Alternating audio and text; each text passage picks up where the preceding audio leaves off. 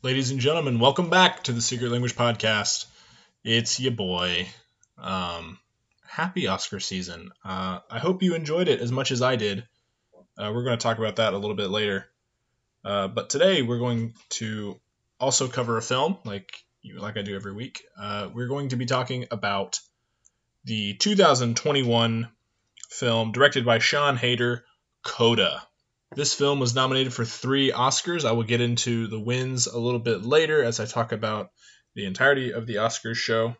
Uh, it's got a 74 on Metacritic, an average rating on Letterboxd of 3.9 stars, and I gotta say, I actually really liked this film.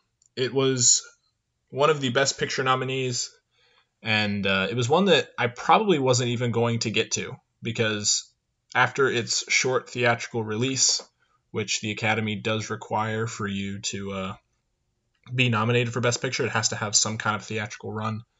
Um, it went straight to Apple TV Plus, and so the only way to watch it was on Apple TV Plus, and we don't do that, so it was like, a, well, that's kind of tough.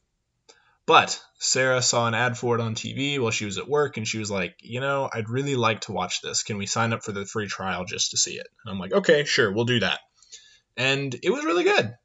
I mean, maybe not really good, but it was good. It was definitely a very enjoyable watch. Um, let me give you the synopsis because that is one of the good services that I offer here at the Secret Language Podcast. Uh, as a coda, which is a child of deaf adults, Ruby is the only hearing person in her deaf family. When the family's fishing business is threatened, Ruby finds herself torn between pursuing her love of music and her fear of abandoning her parents. Like I said, this is a film that really pulls at your heartstrings. You can kind of tell why now after reading, hearing the synopsis. Um, the thing is, is it's not you know particularly anything special, and uniqueness is not a qualifier for the Oscars. So like, it doesn't matter. But um, you know the story is pretty relatable which is i think really nice. Something that viewers can identify with is really important i think in a movie at least to a certain degree. Um, i think all of us have felt at some point this this pull to either stay near our parents with our parents or to pursue something bigger. And i think all of us you know most of the listeners just based on who I know listen to this podcast have gone to college and have gone far away, and like there's there's a part of that that's there. That's like the first time we ever really encounter that as as people. But this is a little more. It's a little different. Like I I kind of like the irony that's written into this story. You know that. Um. Good grief. I really like the irony that's written into this story in that it's not just oh yeah she's the only hearing person but it's that she also loves music and that's the thing that she's leaving home to pursue because it's not something that she can ever interact with and relate to her family with. This is something that is very very personal because it's something that cannot be shared between her and her family. And that that creates a really interesting uh interesting ironic kind of kind of conflict i guess. Like it's really interesting because the family will not understand ruby and her desire to get out and and pursue music because they just they literally cannot understand it. Like that's interesting. I mean it, it was funny. It made me cry on a couple occasions. I mean it's it's a really heartwarming film and that's really wonderful. Um walking away from this probably the thing that i i thought and that i enjoyed the most was the performance of troy kotsur who is a deaf individual who plays the father in this movie. Um, turns out he was nominated for best actor in a supporting role and immediately he became like the guy that i want to win. I didn't think he would. I didn't think he was he really stood a chance at all. I was like yeah i really like it but i just i don't think it's going to win. But he was really fantastic and you know it was a movie that makes you happy and that's really great. Like there's nothing sometimes we just need that. Sometimes we just need a movie that's just going to make you feel warm and fuzzy and think, you know what? Life is good. Like, you know, things are not that bad in the world. It's good to have a heartwarming film like that, especially one that receives some love and attention from the Academy. That's pretty nice. Um, I gotta say, it's kind of interesting. I, I kind of love these Oscar bait movies about deaf people. This is the second year in a row that this has happened. Uh, last year, my my pick for Best Picture, the movie that I really wanted to win, was Sound of Metal, which is about a guy. He he's a drummer in a metal band, and he ends up going deaf, and he has to learn to cope with that. And like that's a real. It's a really great movie. I actually rewatched it after watching Coda because I was like, oh hey, that's another really good movie about deaf people, so I should check that out. Um, I really, really love it. I think it's it's a great story. Makes me really want to learn sign language. I kind of always have wanted to, but then I see a movie like this and I'm like, man, I really just need to learn sign language. Um, it's a pretty good movie. Uh, I rated it three and a half stars. It's like I said, it's not anything like particularly special or unique. It's not like super beautifully shot. It's not bad. It's it's just not like over the top beautiful. It's it's just you know it's a good solid movie. Uh, it it made me happy. It's it's worth signing up for a free trial of Apple Music, um, Apple Music, Apple TV Plus, just to see it. I mean, it's it's worth the time. It's you know it was it was good. It was an enjoyable film, and I think you should watch it. That's that's the long and short of it. I think you should watch this movie. Pretty short review, but I've got some things to say about the Oscars.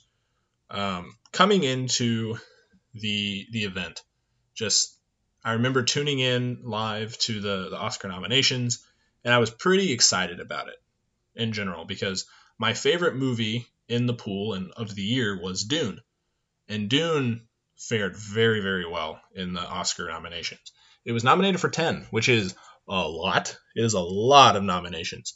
Um, nothing in the acting category, but a lot of the technical stuff, you know, production design, editing, sound, cinematography, all the things that like make a movie good apart from the performance, Dune was nominated for. And I was thrilled. Like when your favorite movie does really well, it's like it's kind of validating. You're like, "Hey, I do have good taste." You know, whatever.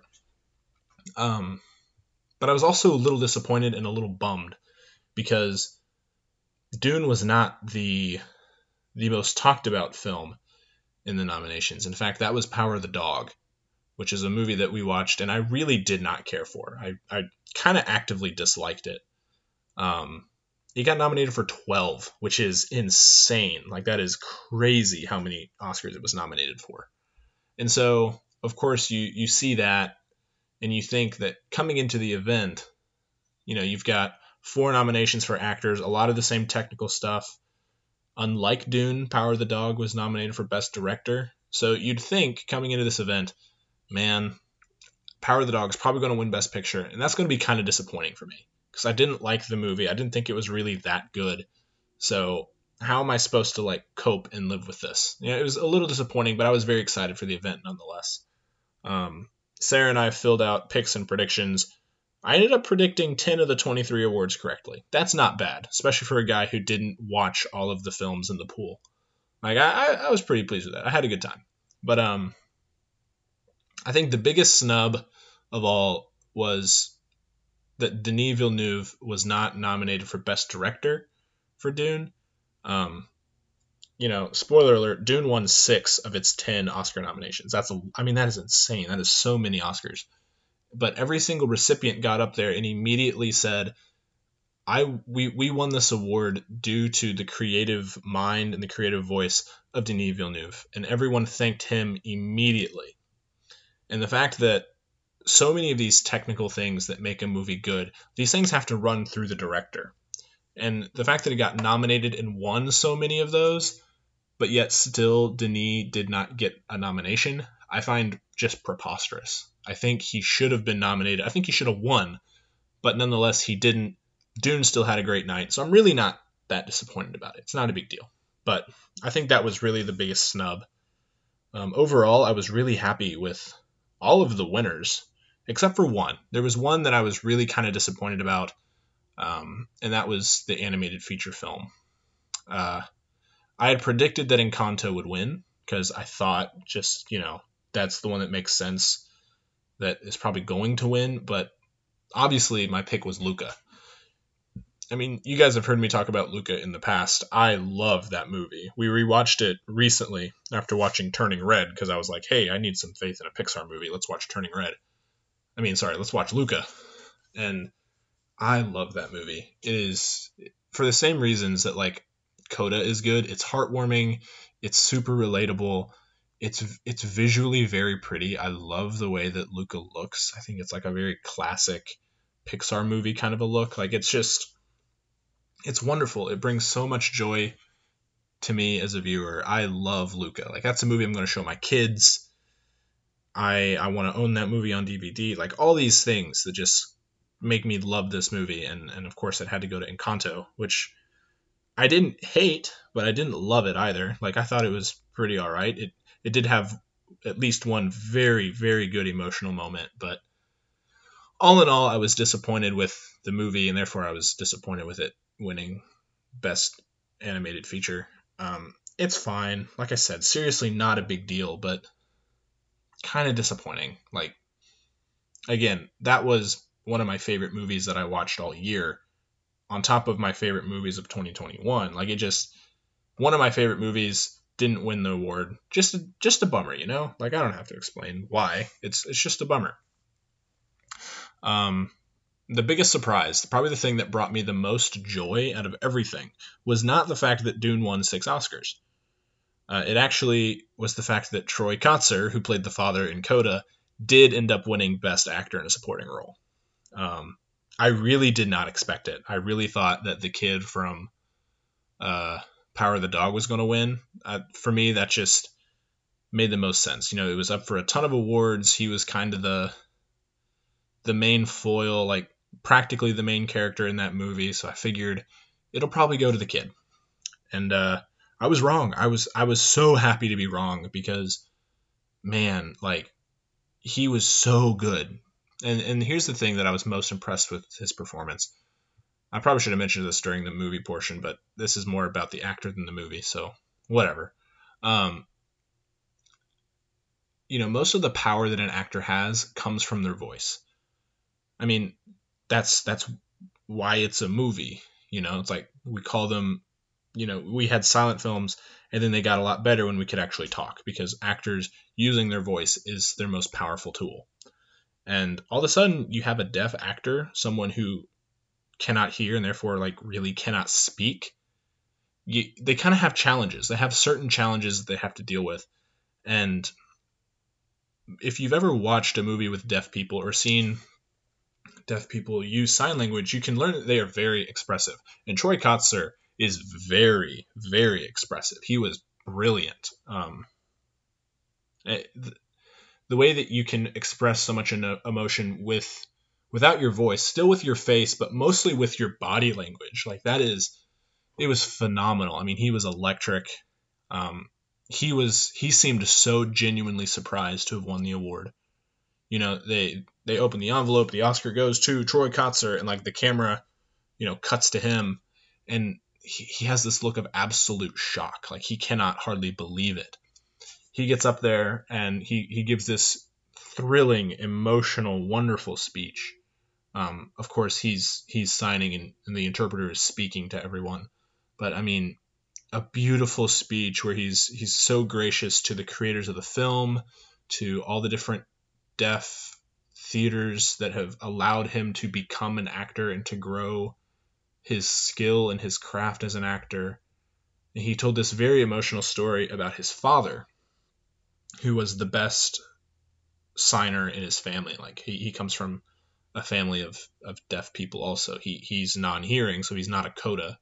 Well, I guess he is technically a coda. He is a child of deaf adults. But anyways, he tells a story about his father, who was an excellent signer, someone that was very expressive and very good at what he did, and how as he got older he had a stroke and became paralyzed from the neck down, and like that, I, that just sent me straight to tears. You know, you you watch that movie and you you or you just even if you just think about what it would mean practically to be deaf. The only way you can communicate with people is with your body and with your hands. And all of a sudden, you can't hear anything that's being said and you cannot communicate at all with anything. And that's it is heartbreaking. And he he brought a lot of joy to my night. I I like jumped up, like hugged Sarah real tight. I was like, I cannot believe that he won this award. I'm so so happy for him and for the for Coda for winning that. And it was just phenomenal, phenomenal moment. Um, I loved that. That was the biggest surprise for me. Very very happy surprise. Uh, Coda ended up winning best adapted screenplay, which is great. Like that was its second Oscars nominated for. Like I said, it was also nominated for best picture. Um, I mean, really, it was a good show. I mean, I don't really care much for the theatrics of everything, like the live song performances. Like, yeah, whatever. I don't really care for the comedians getting up and making jokes. Like, it doesn't bother me, but that's not why I tune in. Um, I'm not really gonna super address the elephant in the room. I'm sure by now you've seen the video of Will Smith smacking Chris Rock across the face. Um, kind of a challenging issue because you know if you're Will Smith, probably exhibit a little bit of self control and not go up there and smack the guy. But the person that's ultimately in the wrong here is not Will Smith.